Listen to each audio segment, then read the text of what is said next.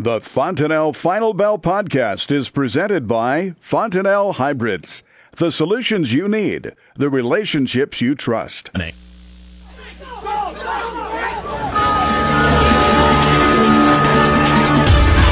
Welcome to the Fontanelle Final Bell here on the Rural Radio Network. As we look at the markets, kind of a wrap up of the entire week, everything was pinnacle on the report that came out from the USDA. A lot of numbers because of the government shutdown, a lot of information to try to digest. And Sue Martin joins us with Ag and Investment out of Clarion, Iowa.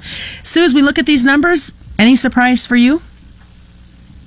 Well, I think the big surprise for me is that I, you know, our volatility in uh, corn, for example, is so low on a weekly basis.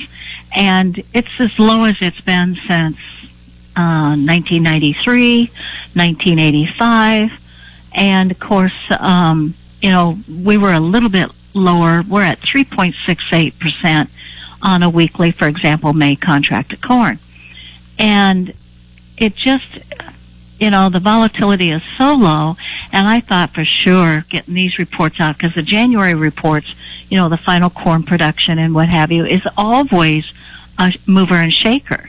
Not this year and this was such a quiet report. It really took me by surprise. So, anyway, long story short, we um, um, had a market that you know corn got you know four and a half cents up, and then it uh, turned around and you know slipped backwards and closed down about two and a quarter, two cents. Beans, you know, were on both sides of the close and uh, was down uh, four cents or so, and maybe five, and then it turned around and came back, and then it closed higher, and we just continued to float. And wheat closed minimally lower.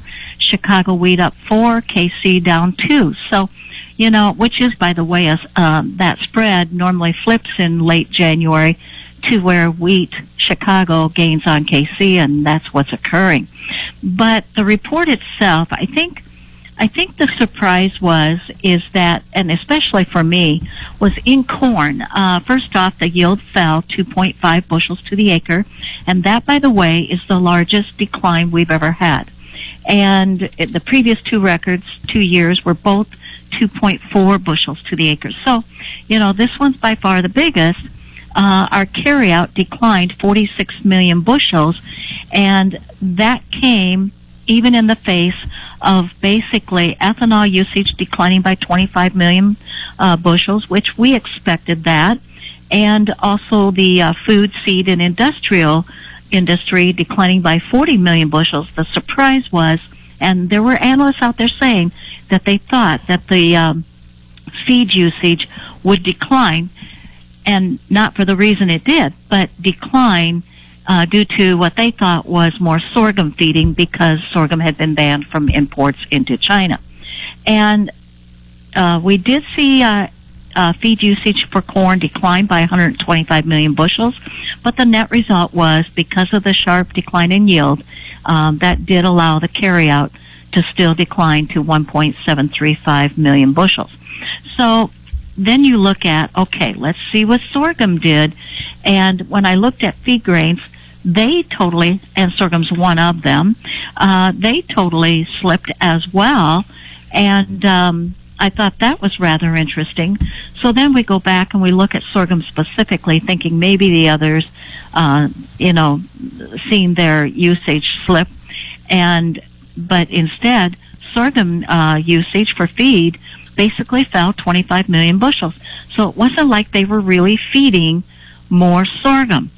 Okay, so what's the reason now that we have corn being fed less, feed, uh, you, um, you know, feed um, grains being fed less, and sorghum out of those feed grains being fed less?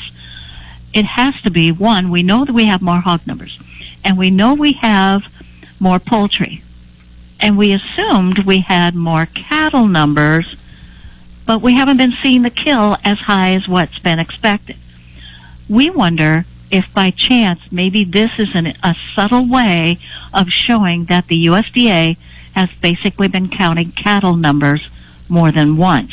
And there's been that's been thrown up here as a possibility for some time. maybe the packer knew this, and maybe this is why they've been so willing to keep going after. Not not to mention the demand has been good because of migration and immigration. So it was that for me was the big surprise. Um, volatility didn't shake out of here. We're still hanging low. And then we look at the soybeans, and traders had expected, yes, the bean yield could come down.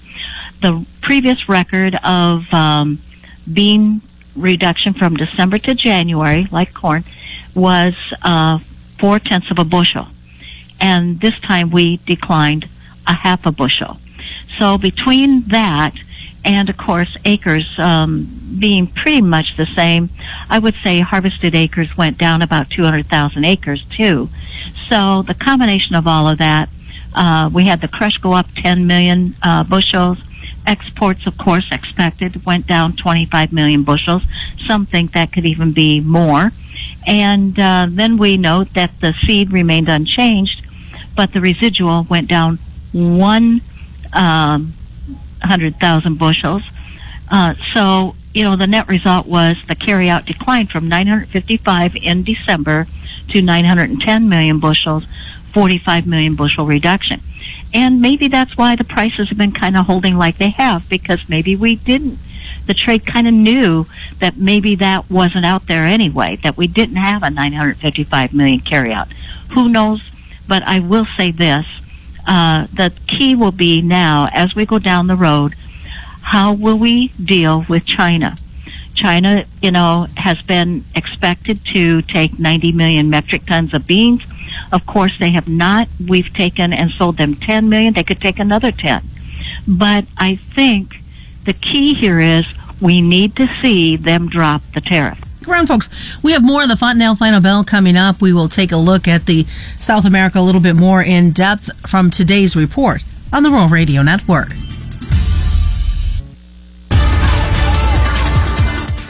Welcome back to the Fontanelle Final Bell here on the Rural Radio Network as we wrap up a week of anticipation of the USDA report and all the numbers that came with it for a Friday looking to South America.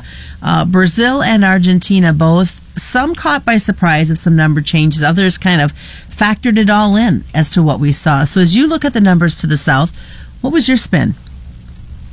Well, I noticed that in soybeans, um, the average guess was around 116.3. Um, I had thought that we'd be more like a 116.8, and it came out at 117. And keep in mind that the USDA had been at 122, so they dropped it 5 million metric tons.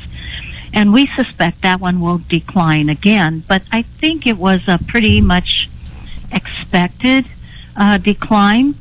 Corn uh, production, though, was actually increased a little bit to 94.5 million uh, metric tons, and the average guess was around 93.3. So that was a little bit of a surprise, I think, that we didn't know if they would raise corn a whole lot.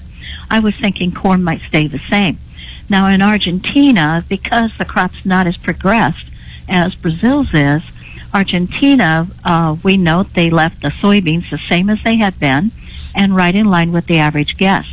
However, the average guess for corn was 43.1 million metric tons, and the USDA WASDE came out at 46 million metric tons. I had been hearing a number more right around possibly 47. So that doesn't seem quite so bearish, maybe per se, but on the same token, nothing really to write home about either. So we'll see how the weather forecast, it all goes back to weather. And Brazil needs rain in many areas, and they're forecast to catch rain over the next five days and maybe seven days. And we'll see how good those rains are, and then see will they progress beyond that because we're hearing they could go back to a dry spell. And then in Argentina, they need to go drier. And we are hearing that there was talk of sudden death syndrome in uh, Buenos Aires on soybeans, and that's just because they were too wet. As we, you know, you and I have talked about uh, the winter wheat and where we were going to see this crop move into 2019. I guess it didn't come as a shock that we saw a decrease in the numbers, but what I thought was kind of interesting that the winter wheat totals is the lowest acreage figure since 1909. Yes, and previously, um, I think what was it? Not last year, but maybe the year before. It was the lowest since since I believe 1914 or something like that. But 1909, yes, these are the lowest numbers of acres, and you know the market didn't seem to really. Um, I think it was so anticipated. I think more importantly is we've been having some weather that is concerning, and possibly for winter kill and we won't know that until we get into March when we start to break normally. We start to break dormancy. I'm not sure if this year will be a year when we see dormancy broken in March, mainly because March is expected to be our worst winter month. And so I'm wondering just how warm, you know, the country's been more cool than not. And so I'm wondering um, if we won't see the hard red winter wheat areas um, besides to the north, of course, those stay cold. But but the ones to the south, I'm wondering if they won't stay maybe a little bit more in dormancy, a little longer. If that occurs, that's also going to slow up cattle having to move off of wheat pasture very fast. And of course, right now we're not moving a lot of cattle into feedlots because of the conditions that they're in. So, um, you know, we'll see less placements there but on the same token, we'll see a bunching of placements probably in April to May.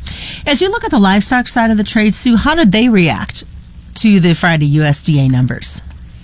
Well, they kind of ignored it. They weren't, uh, cattle were strong, and uh, we had a, a, a good day up in cattle.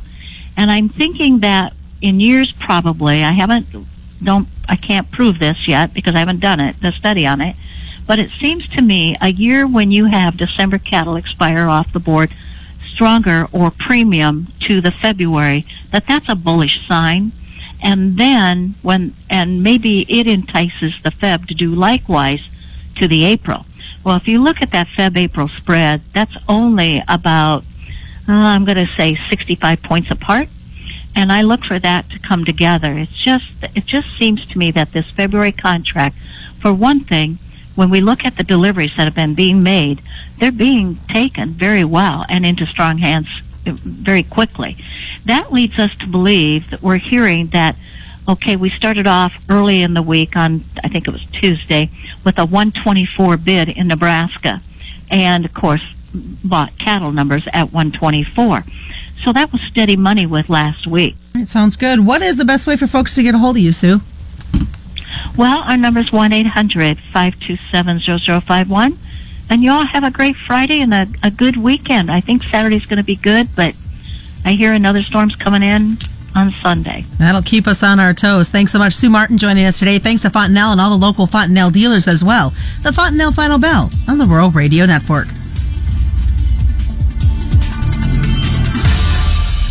You're listening to the Rural Radio Network.